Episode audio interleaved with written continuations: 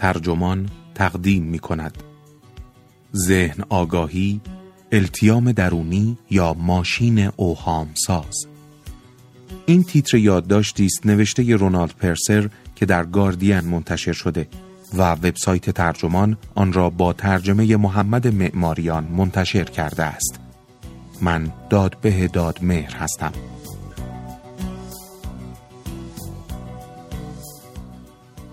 یک دانه کشمش بگذارید توی دهانتان و چند دقیقه با نهایت توجه آن را بجوید. آرام باشید. ذهنتان را متمرکز کنید. بافت کشمش را زیر زبانتان حس کنید. تعمش را بچشید. صبور باشید و خداگاه. به این شیوه غذا خوردن می‌گویند غذا خوردن ذهن آگاهانه. تمرین های مشابهی هم برای هر کار دیگری که بخواهید انجام دهید وجود دارد. تمرین هایی که وعده می دهند دنیای عذاباور و پر استرس شما را می گیرند و آرامش و شادی را به ارمغان می آورند. کتابی جدید می گوید این وعده ها خوشایند اما دروغند.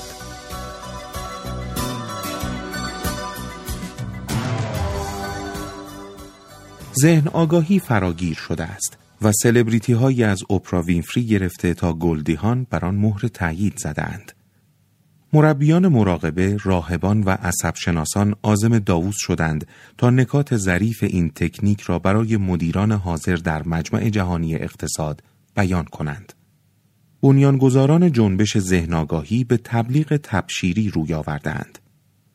جان کاباتزین مبدع کاهش استرس با تکیه بر ذهن آگاهی یا به اختصار کاتزا که پیش بینی می کند ترکیب علم و انضباط مراقبه ای در این شیوه می تواند جرقه رونسانسی جهان شمول یا همه جایی را بزند سودایی فراتر از غلبه بر استرس در سر دارد.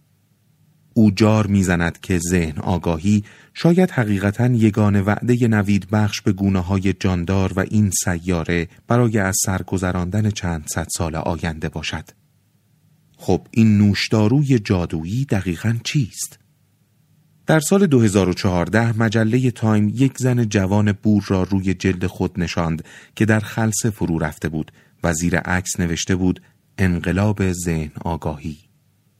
مقاله مربوطه صحنه آشنا و خاص از دوره های استاندارد تدریس کاتزا را وصف می کرد. خوردن بسیار آهسته یک کشمش. معلف می گفت توانایی چند دقیقه تمرکز بر یک و فقط یک کشمش ابلهانه نیست اگر واقف باشیم که مهارت‌های لازم برای این کار کلید بقا و موفقیت در قرن بیست و یکمند. ولی چیزی که وعده موفقیت در این جامعه ناعادلانه را بدون تلاش برای تغییرش بدهد انقلابی نیست. بلکه فقط به مردم کمک می کند با شرایط کنار بیایند. در حقیقت می تواند اوضاع را وخیمتر هم بکند. ذهن آگاهی به جای تشویق به کنش رادیکال می‌گوید عمده علل رنج ما درونمان هستند. نه در آن چارچوب های سیاسی و اقتصادی که نحوه زندگیمان را شکل می دهند. و در عین حال هواداران متعصب ذهن آگاهی معتقدند توجه دقیقتر به حال حاضر بدون قضاوت کردن حائز قدرتی انقلابی است تا کل دنیا را دگرگون کند. این هم دست کمی از باور به سحر و جادو آن هم به شکل بسیار اغراق شده ندارد. بی تردید منش ذهن آگاهی ابعاد ارزشمندی دارد. بیتوجهی به نشخارهای ذهنی واقعا به کاهش استرس و همچنین استراب مزمن و بسیاری ناخوشیهای دیگر کمک می کند. آگاه شدن از واکنش های خودکار تن می تواند افراد را آرامتر و بالقوه مهربانتر کند. اکثر مروجان ذهن آگاهی آدم های نازنینی هند. چون شخصا بسیاری از آنها از جمله رهبران این جنبش را دیدم در حسن نیتشان تردیدی ندارم. ولی مسئله این نیست. مسئله محصولی است که میفروشند و بسته‌بندی که برایش تدارک دیدند ذهن آگاهی یعنی تمرین های پایه تمرکز و بس. این ایده را از مکتب بودایی گرفتند اما نه تنها همه آموزه های اخلاقی همراهش را کنار زدند بلکه هدف رهایی بخش ذهن آگاهی را هم از آن زدودند از میان بردن تعلق خاطر به فهم کاذب از خیشتن و ایجاد حس غمخواری به سایر موجودات. آنچه باقی میماند نوعی ابزار خود انضباطی است که نقاب خودیاری به آن زدند این ابزار به جای آن که کاربرانش را رها کند کمکشان می کند با همان شرایطی کنار بیایند که عامل مشکلاتشان بوده است. یک جنبش حقیقتا انقلابی به دنبال براندازی این سیستم ناکارآمد می رود اما ذهن آگاهی صرفا منطق مخرب آن را تقویت می کند و بس. نظم نئولیبرال طی چند دهه اخیر پنهانی خود را تحمیل کرده است. چنان که برای ثروتمند شدن بنگاه ها شکاف نابرابری را گسترش داده است. از آدمها انتظار می رود با آنچه این الگو از ایشان می طلبد وفق پیدا کنند. استرس به مقوله‌ای درمانی و خصوصی تبدیل شده است و بار مدیریت آن به خود افراد برون سپاری شده است. فلزا دست فروش های ذهن آگاهی به میدان آمدهاند تا قضیه را فیصله دهند. اما هیچ یک از این حرفها به معنای آن نیست که باید ذهن آگاهی ممنوع شود یا هر کس آن را مفید می‌بیند متوهم است. کاهش رنج هدفی شرافتمندانه است و باید تشویق شود. ولی برای کارآمدی در این زمینه آموزگاران ذهن آگاهی باید تصدیق کنند که استرس شخصی علل اجتماعی هم دارد. آنها وقتی به رنج دست جمعی ما و تغییر نظامی که می‌تواند آن را حذف کند نپردازند، پتانسیل انقلابی واقعی ذهن آگاهی را زائل می کنند. یعنی آن را به چیزی معمولی می که افراد را روی خودشان متمرکز می کند. پیغام بنیادین جنبش ذهن آگاهی آن است که علت زیربنایی نارضایتی و مهنت درون مغز ماست. وقتی توجه نمی کنیم که در هر لحظه دقیقا چه اتفاقی می افتد در حسرت گذشته و ترس آینده قوتور می شویم و این کار ما را ناشاد می کند. کاباتزین که اغلب پدر ذهن آگاهی مدرن نامیده می شود به این حالت بیماری فکر می گوید. یادگیری تمرکز حجم تفکر چرخی را کاهش می دهد. لذا بنا به تشخیص کاباتزین کل جامعه ما از اختلال کم توجهی رنج می برد. شدیدن درباره سایر سرچشمه های ناخوشی فرهنگی بحث نمی شود. کاباتزین در کتاب سر عقل آمدن فقط یک بار واژه سرمایهداری را استفاده می کند. آن هم در نقل قول از یک سرمایه گذار مهنت زده است که می‌گوید ما همگی از یک جور اختلال کم توجهی رنج می‌بریم. مدافعان ذهن آگاهی شاید کاملا ناخواسته حامی وضع موجودند. آنها به جای بحث درباره اینکه شرکت‌هایی مثل گوگل، فیسبوک، توییتر و اپل مقوله توجه را پولی و دستکاری کرده اند می‌گویند که محل وقوع بحران در ذهنهای ماست. طبیعت سیستم سرمایهداری به ذات مشکلدار نیست. بلکه مسئله آن است که در این اقتصاد پر مخاطره و نامطمئن افراد ذهن آگاه و تاباور نیستند. سپس راه حلهایی را به ما غالب می کنند که از ما سرمایهدارانی راضی و ذهن آگاه می سازد. می‌گویند با مشق ذهن آگاهی با هوشیاری محض به آزادی فردی می رسید و این آزادی را دیگر هیچ عامل فسادآور بیرونی مختل نمی کند. کافیست چشمهایمان را ببندیم و به تماشای نفس کشیدن خودمان بنشینیم. راز این به اصطلاح انقلاب همین است.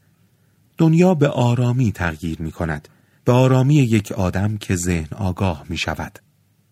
این فلسفه سیاسی به طرز غریبی مشابه محافظ کاری غمخوارانه جورج بوش پسر است. ذهن آگاهی با پناه بردن به حوزه خصوصی و شخصی به دینی بر مدار خیشتن تبدیل می شود. ایده حوزه عمومی در حال فرسایش است و هر گونه اثر قطر چکانی غمخواری هم تصادفی است. در نتیجه به قول وندی براون که نظریه پرداز سیاسی است در سیاست مردمی دیگر مردم در کار نیست بلکه با گروهی از کارآفرینان و مصرف کنندگان فردی مواجهیم ذهن آگاهی مثل روانشناسی مثبت و صنعت گسترده تر شادی از استرس سیاست زدایی کرده است. اگر ناشادی چون کارت را از دست داده ای. بیمه سلامتت از بین رفته است یا می‌بینی که بچه هایت به خاطر وام های دانشجویی بدهی های سنگین پیدا کرده اند. وظیفت این است که ذهن آگاه تر شوی. کاباتزین به ما اطمینان می دهد که شادی یک فعل درونی است که صرفا مستلزم آن است که ذهن آگاهانه و هدفمند بدون قضاوت به لحظه حال حاضر توجه کنیم. یکی دیگر از مروجان پر سر و صدای تمرین مراقبه ریچارد دیویدسون عصب شناس مدعی است بهروزی یک جور مهارت است که می‌توان آن را تمرین داد مثل وقتی که عضله های دو سر بازو را در باشگاه تمرین می دهید. این به اصطلاح انقلاب ذهن آگاهی در کمال فروتنی هرچه را بازار دیکته کند میپذیرد. ذهن آگاهی تحت هدایت یک منش درمانی که می‌خواهد تا باوری روانی و هیجانی افراد را بهبود بدهد این پیشفرزهای نئولیبرال را میپذیرد که هر کس آزاد است تا واکنشهایش را انتخاب کند هیجانات منفی را مدیریت نماید و از طریق شیوه های مختلف مراقبت از خیش شکوفا شود اکثر آموزگاران ذهن آگاهی که آموزه های خود را در این قاب می نشانند مهر رد بر هر گونه دوره درسی می‌زنند که با رویکرد انتقادی به علل رنج در ساختارهای قدرت و سیستمهای اقتصادی جامعه سرمایهداری می‌پردازد. تعبیر مک ذهن آگاهی را مایلز نیل روانکاو و آموزگار بودایی برای توصیف این وضع ابدا کرده است. او می‌گوید جنون تغذیه تمرین های معنوی که نوعی فست فود ارائه می دهد اما نمی‌توان در دراز مدت از آن تغذیه کرد. هوس ذهن آگاهی امروزی در وادی کارآفرینی مشابه مکدونالد است. بنیانگذار مکدونالد ری کراک صنعت فست فود را خلق کرد. در همان ابتدای کار که میلک شیک می فروخت، پتانسیل شعبه زدن برای یک رستوران زنجیره‌ای در شهر سن برنادینو در ایالت کالیفرنیا را دید. او قراردادی بست تا کارگزار شعبه های برادران مکدونالد شود. کمی بعد آن رستوران را خرید و از آن رستوران زنجیره‌ای یک امپراتوری جهانی ساخت. کاباتزین که خود مراقبگری متعهد است در یکی از گوشنشینی هایش رؤیایی ترسیم کرد. او می توانست آموزه ها و تمرین های بودایی را به کار ببندد تا به بیماران بیمارستان کمک کند که با درد جسمانی، استرس و استراب کنار بیایند. فوت کوزگری او آن بود که برند یک معنویت سکولار را برای ذهن آگاهی ساخت. کراک دید شانس آن را دارد که برای امریکایی های سرشلوغ دسترسی فوری به غذایی را آماده کند که از طریق اتوماسیون استانداردسازی و انضباط با کیفیت یک نواخت به آنها برسد. کاباتزین همین فرصت را دریافت که برای امریکایی های استرس زده دسترسی سهل و آسان به کاتسا را فراهم کند. از طریق دوره هشت هفته‌ای ذهن آگاهی برای کاهش استرس. این دوره نیز با استفاده از یک برنامه استاندارد شده با کیفیت یک نواخت آموزش داده می‌شد. آموزگاران این روش با شرکت در برنامه های مرکز ذهن آگاهی کاباتزین در ووستر ایالات ماساچوست گواهی نامه می گرفتند. او با شناسایی بازارهای جدید از قبیل شرکتها، مدارس، حکومت و ارتش و تأیید سایر شکلهای مداخله های ذهن آگاهی محور MBIS همچنان دامنه کاتزا را گسترش داد. هر دو نفر با اقدامات مقتضی اطمینان حاصل کردند که کیفیت یا محتوای محصولاتشان در شعبه ها یکسان باشد. همبرگر و سیب زمینی سرخ کرده در فروشگاه های مکدونالد همیشه یک جور است. خواه در دوبی باشید یا در دوبیوک. به همین منوال محتوا و ساختار و برنامه های دوره های کاتزا هم در سراسر دنیا تفاوت چندانی ندارند. با ارزان فروشی و کالایی سازی، ذهن آگاهی به فنی برای همه مقاصد ابزاری تبدیل شده است. می تواند یک وقت فراغت آرامش بخش به بچه های محله های ناجور شهر بدهد یا به دلال صندوق های پوشش ریسک توان روانی بدهد یا استرس خلبان پهباد نظامی را بکاهد. با کالایی سازی از ذهن آگاهی این پدیده آری از قطب نماهای اخلاقی یا تعهدات رفتاری می شود و از رویای امر نیک اجتماعی توهی می گردد که در نتیجه فقط یک لنگر برایش باقی می ماند. میل بازار علت این وضع تا حدی این بوده است که هواداران ذهن آگاهی معتقدند مشق ذهن آگاهی غیر سیاسی است. لذا اجتناب از چند و چون اخلاق و بیمیلی برای توجه به رویای امر نیک اجتماعی به هم گره خوردهاند. در نتیجه فرض می کنند که رفتار اخلاقی طبیعتا از این مشق و تجسم خوبی معتدل در آموزگارش یا به واسطه کشف تصادفی خیشتن رخ می دهد. ولی این ادعا که توجه کردن به حال بدون قضاوت به تغییرات عظیم اخلاقی می انجامد آشکارا مختوش است.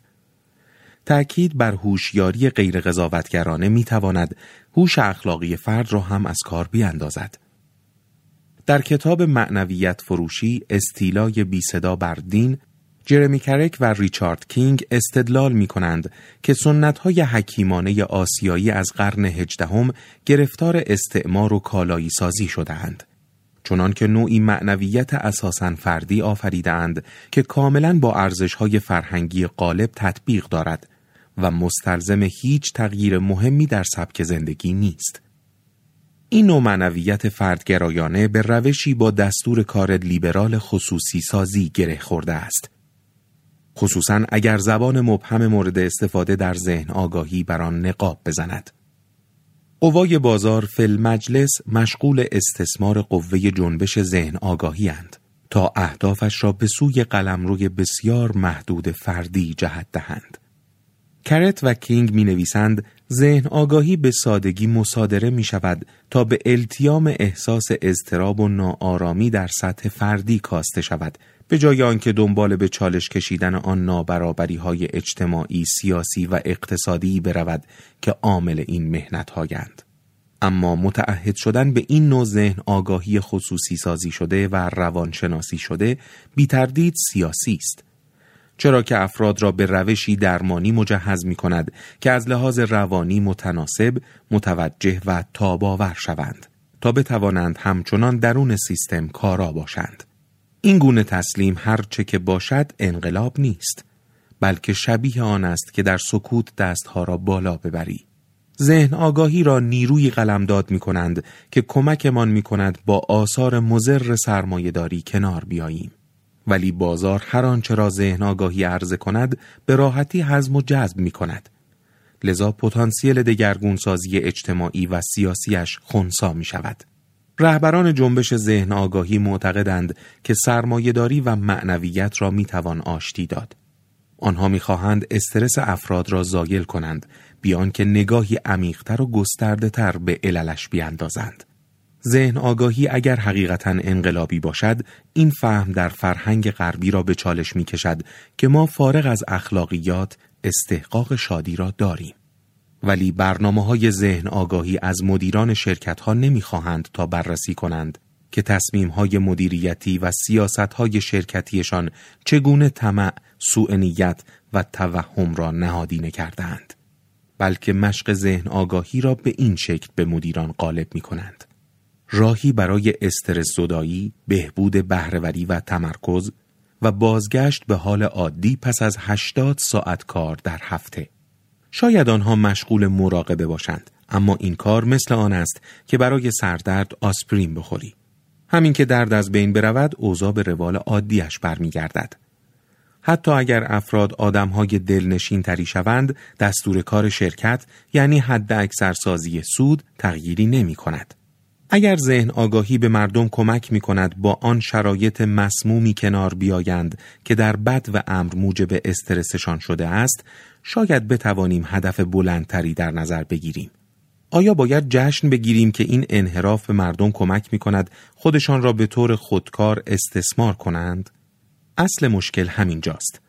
درونی سازی تمرکز برای تمرین ذهن آگاهی در عین حال به درونی سازی چیزهای دیگری هم منجر می شود. از الزامات شرکت ها تا ساختارهای سلطه در جامعه. شاید بدتر از همه آن که این موضع تسلیم گرایانه را در قاب آزادی می نشانند. در حقیقت رونق ذهن آگاهی مدیون ایهام حرفهایش درباره آزادی است. از آزادی های خیشتن محور تمجید می کند اما هیچ توجهی به مسئولیت مدنی یا پرورش یک جور ذهن آگاهی جمعی نمی کند که آزادی اصیل را در چارچوب جامعه تعاونی و منصفانه جستجو می کند.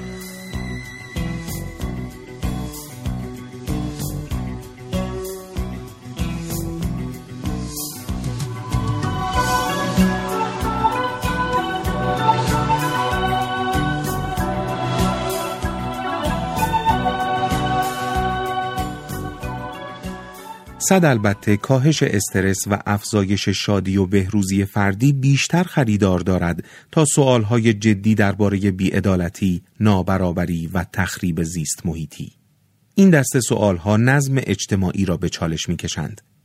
اما اقلام دسته اول مستقیما به درد اولویت های ذهن آگاهی می‌خورند. بالا بردن توانایی تمرکز، بهبود عملکرد در کارها و در آزمونها و حتی وعده زندگی های جنسی بهتر. نه تنها یک بسته‌بندی دوباره برای ذهن آگاهی ساخته و پرداخته اند تا به عنوان یک فن جدید روانکاوی عرضه شود بلکه برای بازاریابی تجاری می‌گویند که کاربرد و فایدهش خودیاری است.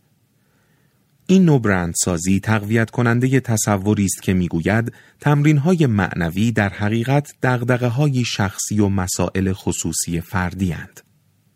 و این تمرین ها همین که خصوصی شوند به سادگی برای کنترل اجتماعی، اقتصادی و سیاسی مصادره به مطلوب می شوند.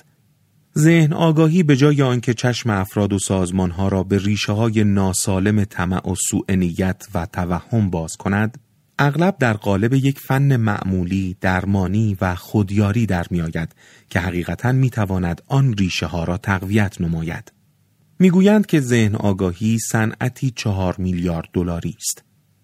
بیش از شست هزار کتاب که در آمازون به فروش می روند نسخه ای از ذهن آگاهی را در عنوانشان یدک می کشند که از جمله مزایای فرزند پروری ذهن آگاه، تغذیه ذهن آگاه، آموزش ذهن آگاه، رواندرمانی ذهن آگاه، رهبری ذهن آگاه، امور مالی ذهن آگاه، ملت ذهن آگاه و صاحب ذهن آگاه سگ خانگی را جار می‌زنند. از کتاب ها که بگذریم به کارگاه ها، دوره های آنلاین، مجله های گلاسه، فیلم های مستند، اپ های تلفن های هوشمند، زنگ ها، نازبالش ها، دستبند ها، محصولات زیبایی و سایر متعلقات می رسیم. و همچنین حلقه پرسود و نوظهور از همایش ها را نیز می بینیم. پای برنامه های ذهن آگاهی به مدارس، شرکت های وال استریت و سیلکون ولی، بنگاه های حقوقی و نهادهای حکومتی از جمله ارتش ایالات متحده باز شده است. طرز ارائه ذهن آگاهی در قالب نوعی آرام بخش بازار پسند می تواند استقبال گرم از آن در فرهنگ عام پسند را تبیین کند.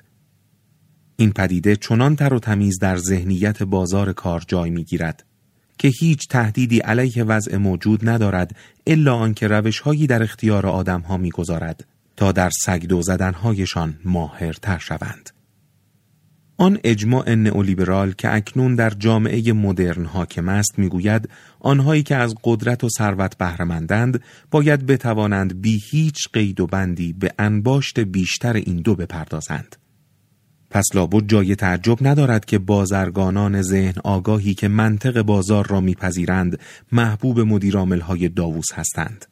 یعنی همانجا که کاباتزین بی هیچ دودلی و تردیدی کتاب مقدس مزیت رقابتی حاصل از تمرین ذهن آگاهی را وعظ می کند.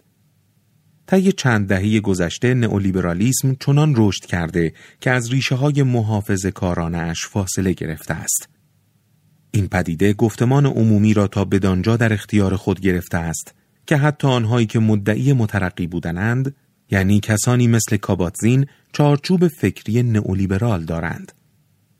ارزش های بازار به چهار گوشه حیات بشر هجوم آوردند. چنان که اکنون این ارزش ها مشخص می کنند اکثر ما باید چه تفسیری از دنیا داشته باشیم و چگونه در آن زندگی کنیم. شاید رکترین تعریف از نئولیبرالیسم را جامعه شناس فرانسوی پیر بوردیو داده باشد که در وصف آن می‌گوید یک برنامه برای تخریب آن ساختارهای جمعی که شاید صد راه منطق بازار محض شوند. ما عموماً چنان شرطی شده ایم که فکر می کنیم جامعه بازارمدار فرصتهای فراوان اگر نه برابر در اختیارمان می‌گذارد تا ارزش سرمایه انسانی و ارزشمندی شخصیمان را افزایش دهیم و به منظور تحقق کامل آزادی و پتانسیل شخصی باید با مدیریت استادانه منابع درونیمان بهروزی، آزادی و شادیمان را به حد اکثر برسانیم. چون رقابت نقشی محوری بازی می کند، ایدئولوژی نئولیبرال معتقد است که همه تصمیم ها درباره نحوه درست اداره جامعه باید به سازوکار بازار سپرده شود. چرا که کارآفرینی مکانیسمی است که به رقبا اجازه می دهد منفعت خیش را به حد اکثر برسانند. سایر بازیگران اجتماعی از جمله دولت، انجمنهای داوطلبانه و امثالشان صرفاً موانعی در برابر عملکرد نرم و روان منطق بازارند. برای کسی که بازیگر جامعه نئولیبرال است، ذهن آگاهی مهارتی است که باید در خود پرورش دهد یا منبعی است که باید به کار گیرد. پس از تسلط یافتن بر آن ذهن آگاهی به شما کمک می کند تا مسیر خود را میان موجهای پرفتنه اقیانوس سرمایهداری بیابید و توجهتان را حال مدار و غیر قضاوتی حفظ کنید تا با استرس و اضطراب ناگزیری که رقابت رقم می‌زند کنار بیایید. ذهن آگاهی کمکتان می کند که بهروزی شخصیتان را حد اکثر کنید. همه اینها شاید کمک کنند که شبها راحت تر سر بر بالش بگذارید. ولی پیامدهایش برای جامعه بالقوه شوم و وخیمند. اسلاوی جیجک فیلسوف اسلوونیایی این روند را تحلیل کرده است. از نگاه او ذهن آگاهی با کمک به مردم برای مشارکت کامل در سیستم پویای سرمایهداری و در عین حال حفظ ظاهر سلامت روانی دارد خودش را به عنوان ایدئولوژی هژمونیک سرمایهداری جهانی جا اندازد. ذهن آگاهی از آنجا که توجه را از ساختارهای اجتماعی و شرایط واقعی در فرهنگ سرمایهداران منحرف می کند، به سادگی مصادره به مطلوب می شود. سلبریتی هایی که الگوی نقش مردمند آنها را مبارک می دانند و تأیید می کنند. و شرکت های مستقر در کالیفرنیا مانند گوگل، فیسبوک، توییتر، اپل و زینگا آن را به عنوان زمینه برند خود پذیرفتهاند. چید منگ تن غول سابق ذهن آگاهی در شرکت گوگل عنوان شغلی حقیقیش این بود. رفیق شنگول او به همکاران و خوانندگانش چنین مشورت هایی می‌داد. درون خودتان جستجو کنید چون سرچشمه همه مشکلاتتان آنجاست. نه در فرهنگ شرکتی شعارهایی که حول تسلط برخیش و تاباوری و شادی داده می‌شوند فرض می کنند که بهروزی صرفا یعنی مهارتی که باید توسعه یابد. به ویژه بوخچی های ذهن آگاهی به این استعاره علاقمندند و می‌گویند می توانیم ذهنمان را تمرین بدهیم که شاد باشد. دقیقا مثل تمرین دادن ازوله ها. پس شادی و آزادی و بهروزی به ثمره تلاش شخصی و فردی تبدیل می شوند. این نوع به اصطلاح مهارت‌ها را می توان بدون تکیه بر عوامل بیرونی، رابطه ها یا شرایط اجتماعی توسعه داد.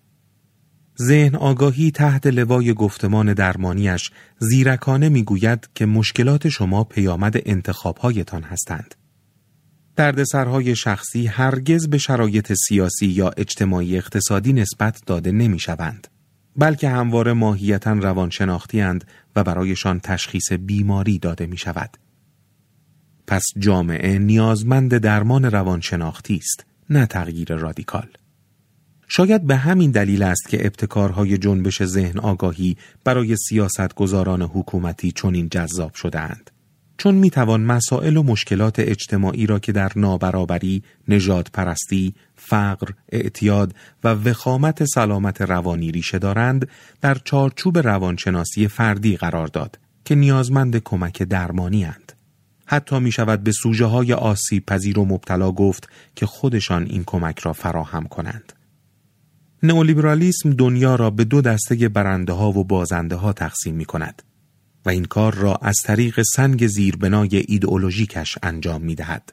فردی سازی همه پدیده های اجتماعی چون فرد خود مختار و آزاد کانون اصلی جامعه است، تغییر اجتماعی نه از طریق اعتراض سیاسی، سازماندهی و کنش جمعی، بلکه از مسیر بازار آزاد و کنشهای اتمیزه افراد حاصل می شود.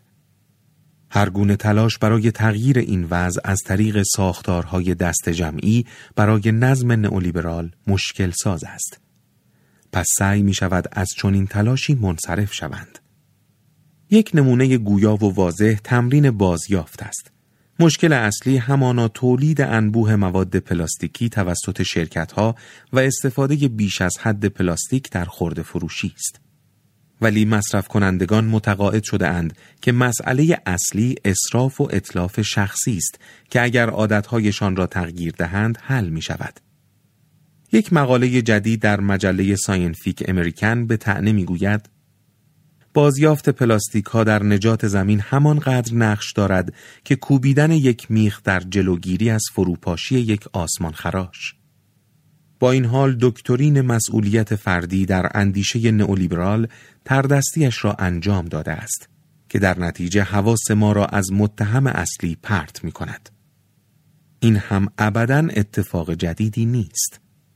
در دهه 1950 میلادی کارزار امریکا را زیبا نگه داریم آدمها را تشویق می کرد که زباله هایشان را جمع کنند. حمایت مالی این پروژه بر عهده شرکت‌های از قبیل کوکاکولا، انهایزر-بوش و فیلیپ موریس در مشارکت با شرکت رسانه‌ای غیرانتفاعی و خدمات عمومی اد کانسل بود که عبارت آشغال ریز را اختراع کرد تا بدکاران را شرمنده کند. دو دهه بعد یک تبلیغ مشهور تلویزیونی یک مرد بومی امریکایی را نشان می‌داد که با دیدن زباله انداختن یک ماشین سوار میگریست. شعارش هم این بود. آدمها شروعش کرده اند، آدمها هم می توانند تمامش کنند. آن مقاله مجله ساینتیفیک امریکن به قلم مت ویلکینز بطن این ادابازی ها را نشان می دهد. این تلاش ها در ظاهر نیکوخواهانه اند اما مسئله اصلی را پنهان می کنند. یعنی نقشی که شرکت های آلاینده در مشکل پلاستیک بازی می کنند. این گمراه سازی زیرکانه موجب شده است که هدر راجرز روزنامه‌نگار و معلف کارزار امریکا را زیبا نگهداریم را اولین جبهه به اصطلاح ریاکارانه بنگاه ها و شرکت ها بنامد. چون در دو چیز نقش داشت. یکی انتقال کانون توجه مردم به رفتار بازیافتی مصرف کنندگان و دوم جلوگیری از وضع قوانینی که می توانست مسئولیت طولانی تر تولید کننده در مدیریت پسماند را افزایش دهد. مرتبا همین پیغام را به خورد ما دادند. اینکه اقدام ها و کنش های فردی یگان راه واقعی برای حل مسائل اجتماعی اند و لذا باید مسئولیت بپذیریم. ما در یک خلصه نئولیبرال گرفتار شده ایم. علتش هم همانی است که هنری ژیرو محقق آموزش ماشین اوهامساز مینامد که تفکر انتقادی و رادیکال را خفه می کند. ما نصیحت می شویم که به درونمان رو کنیم و خودمان را مدیریت نماییم. اوهامسازی ما را وامی دارد که ایده های خلاقانه درباره گزینه ها و امکان های نو را رها کنیم. به جای آنکه دنبال باز کردن پیچ و مهره های ماشین سرمایهداری یا قید و بند زدن به زیاد رویهایش برویم، باید مطالباتش را بپذیریم و از خود انضباطی استفاده کنیم تا در بازار کاراتر باشیم. به ما می‌گویند بلکه برایمان حکم می کنند که برای تغییر دنیا روی خودمان کار کنیم. با افزایش ذهن آگاهی، عدم قضاوت و پذیرش اختزاعات و شرایط ذهنمان را تغییر دهیم. یکی از استوانه های بنیادین در ذهن آگاهی نئولیبرال همین است که سرچشمه مشکلات آدمیان در سرهایشان است. این قضیه زمانی تشدید شد که استرس به عنوان یک بیماری و مشکلات پزشکی شناخته شد که مستلزم درمان و معالجه تخصصی به شکل مداخله های ذهن آگاهی است. پیغام ایدئولوژی کشان است که اگر نمی توانید شرایط مسبب استرس را تغییر دهید، می توانید واکنشتان را به آن شرایط عوض کنید. این روی کرد از برخی جهات ممکن است مفید باشد چون زمام بسیاری از امور در دست ما نیست ولی رها کردن هر گونه تلاش برای اصلاحشان زیاده روی است تمرین ذهن آگاهی اجازه انتقاد یا مناظره درباره چیزهایی را نمی دهد که شاید ناعادلانه از لحاظ فرهنگی مسموم یا مخرب محیط زیست باشند.